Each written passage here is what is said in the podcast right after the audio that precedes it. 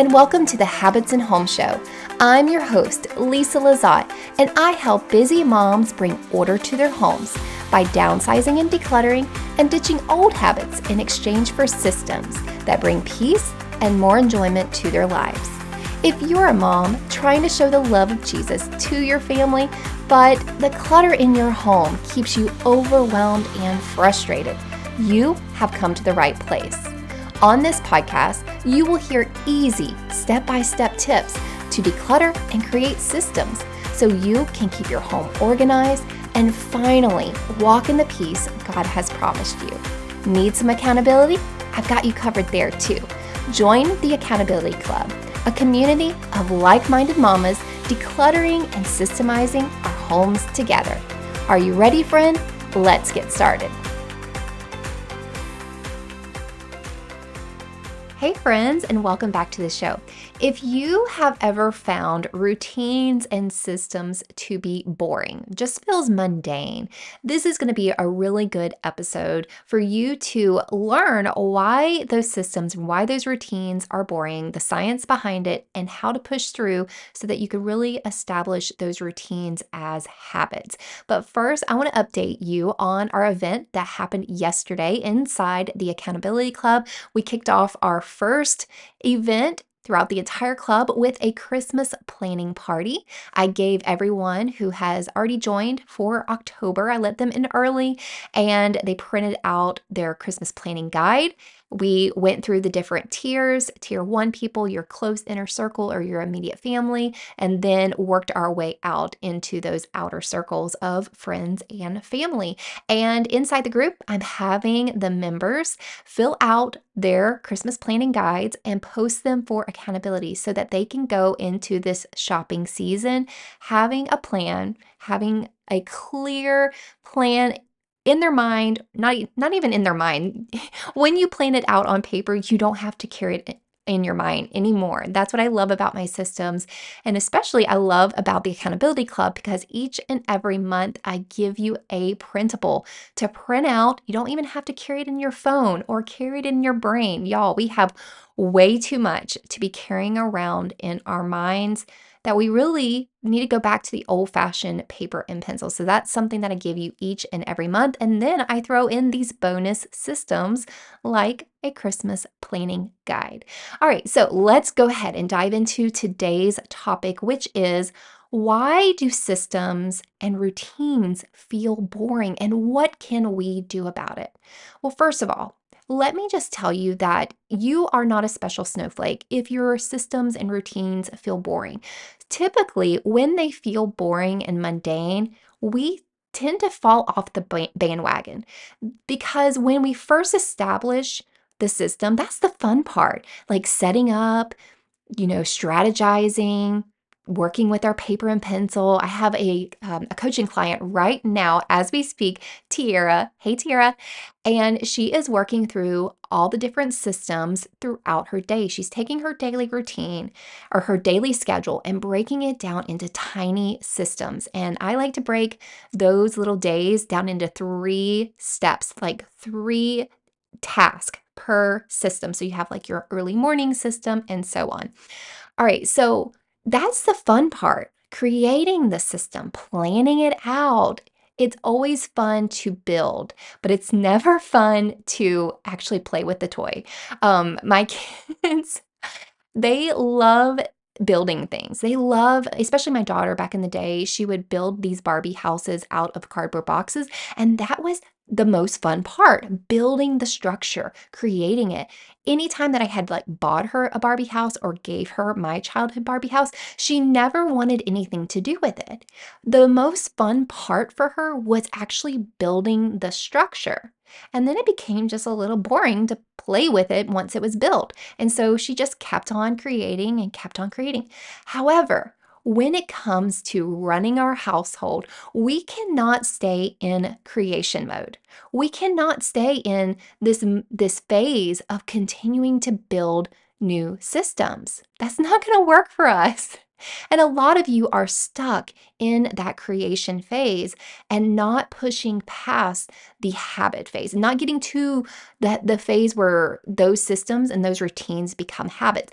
So that is why your systems and your routines are boring. It's because it's putting so much mental strain on your brain and on your body and on your well-being to to push through these routines that aren't natural to you.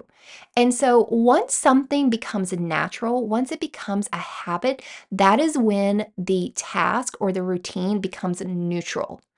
So tasks can become neutral and that is the goal. We don't want them to stay in the we don't want to stay in the excited phase because we can't live on that high all the time. We can't be excited about our task and our routines all of the time because we will burn out. We also can't live in this phase of continuing to be boring because that's where the striving is happening. That's where it's not becoming unconscious. This is con- this is constantly conscious behavior that we are using, our conscious effort that we are using to establish these routines as habits. So let me give you a, a couple of examples. When you first started tying your shoes, it was it took a lot of conscious effort to remember, okay, make, you know, make a loop, do a swoop, push through the hole and pull tight. Okay, that's what I used to tell my kids. And it was a lot of conscious effort and it wasn't fun. But now, do you even think about tying your shoes? No, it's habit. It is an unconscious behavior. All right, let's think about something else brushing your teeth. Is it boring? No, it's kind of neutral, right? Because it's habit for you.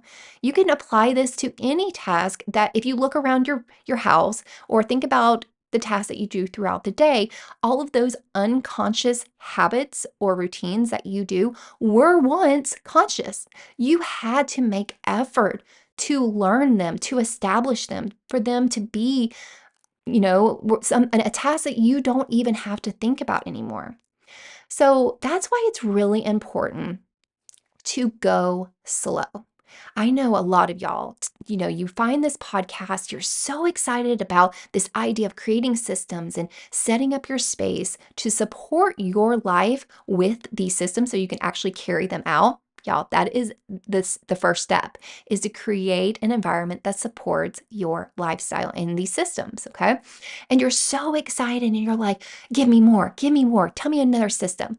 However the problem is when you bite off more than you can chew you're not laying a good foundation a good solid foundation of establishing one habit at a time that you can build upon. So that's why you have to have some self control, you have to have some self discipline, you have to know what systems are the easiest for you to establish first. What are going to be, what is already something that you're almost good at or that naturally is a part of your daily flow? I talk about daily flow in one of my previous episodes. I'll put it in the show notes for reference. But I talk about how you have a natural daily flow and how your how your life at home in the evenings should work as an assembly line. Like you move from one room to the next. Now, if you're not, if your if your life is not a flow and it's more like a zigzag, then we might need to make some tweaks. We might need to make some tweaks to your environment. We might need to make some tweaks to your daily schedule. If you're going back and forth and back and forth like a ping pong game, that is going to wear you out and burn you out think of like a lazy river. You want your flow, your evening flow, and your morning flow to be more like a lazy river. It just meanders and wanders around, and you just slowly go with it. You don't want your life to be like a ping pong table. You don't want to be bouncing from one, one room only to go back to that room again because you didn't finish the task. Okay, I'm going to reference that episode of um, an assembly line uh, routines um, in the show notes. So click on those below. Um, but it's really important to go slow, to really go slow and establish one routine at a time and get it really, get really good at it to where it becomes unconscious. It doesn't take a lot of effort. So, what can we do? How can we support ourselves through learning these new habits? Well, I have five ideas for you five strategies to make establishing systems and routines easier. First of all, I already said it, start small. Start small. Don't start with like your laundry system or just start with maybe making your bed. That is simple. You get out of you get out of the bed, you plant your feet. You don't leave. You don't leave that room and you plant your feet on the ground. Maybe even put your hands on the bed to have like some kind of tactile reminder. Okay, I am not moving from this space until I make my bed. Okay, start there. Do it for 30 days, however long it's going to take you to where it becomes on unconscious effort. The second idea is to in- incorporate some variability. Okay, yeah, routines can be boring and they can be re- repetitious, but who said it couldn't be fun, right? So if your routine is that you you know, put your makeup on in the morning and it feels kind of boring, then maybe play some music while you put on your makeup in the morning. Play a podcast. Or maybe if running every single day is every single day is boring and mundane, then maybe change up your route or put on a different um, something that you're listening to or get a friend to do it with you. Okay, so do the routine, but think of a fun way that you could change it up just a little bit so it's not so fun and it makes it more exciting for you. Number three is to get some accountability. Well, I have the ticket for you right there is join the accountability club. If you're working on a habit, come over there. We do a post every Monday to, to say in the group what you're committing to, what you are working on, and we're going to encourage you and hold you accountable to that. So get some accountability. You can even share what you're working on with a close friend. Number four is to reward yourself. Okay. So if you've done your if you made your bed seven days in the week, reward yourself in some way, maybe a piece of chocolate. I love rewarding myself with like little pieces of chocolate that I hide in the, the freezer that now my kids are tall enough they can see that top shelf. so think of some way to re- reward yourself for keeping up with those daily habits. And then number five is always try to visualize the end goal. Don't, don't just think that doing this routine is so that you can have a pretty house for everyone else. And, and visualize that this routine is going to increase your overall well being. You have to have some intrinsic motivation why you are doing things. You're tired of your life being in chaos. You are tired of your life being like that ping pong table, bouncing here and everywhere. You need some you need some calm. And you have to know that that's what you're doing it for. You're doing it for yourself.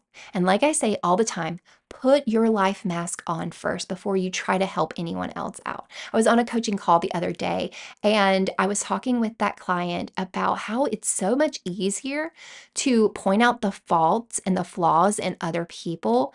And what do we have? We should be pointing right back at ourselves. It's e- like the Bible says, it's easier to point out the beam in someone else's eye than it is to recognize the the plank poking out of our eye. Okay, so slow down. Focus on your self care. This is the very essence of self care. I when I get on a, a, an initial coaching call with one of my clients, we go through a wheel of life audit. And one of the things on that wheel of life audit is their personal self-care. And I always tell them I I clarify what that means. It's not about doing your nails. It's not about getting your highlights touched up. It's not about making sure that you're a size two. No, all of that is not personal self care. You have to know what your personal self needs. Do you need sleep? Do you need to be around friends to fill yourself up? Do you need some quiet time, some scripture reading? I need some worship music to get me feeling good. Okay, when I play worship music in the morning before school, it changes everyone's attitude. So I know what my per- personal self care needs are. Okay, so you, I want you to realize that you're doing all of this, you are making all of this conscious effort for your personal self care. And when mama's happy, everyone is going to benefit. All right, friends, I hope to see you in the Accountability Club. If you want to check that out, click the link below. And I have a link for one to one coaching as well if you're interested in that. If you found this episode to be valuable, it would do me a great honor if you would share it with a friend. And if you haven't yet left a review, I would appreciate that as well. All right, I will see you right here next time on the Habits and Home Show. Hey, friend, before you go, I wanted to tell you more about the Accountability Club. Each month, we'll tackle a new space in our homes and work together to declutter and set up systems so we can easily maintain order without getting overwhelmed. You'll get a new decluttering tutorial each month, the coaching and accountability you need to actually follow through, and encouragement without judgment from other Christian moms in a safe environment. And guess what? The entire club is off of social media so you don't have to worry about distractions the world may throw at you. Sweet friend, if you're feeling stuck in your decluttering journey, this is the place for you.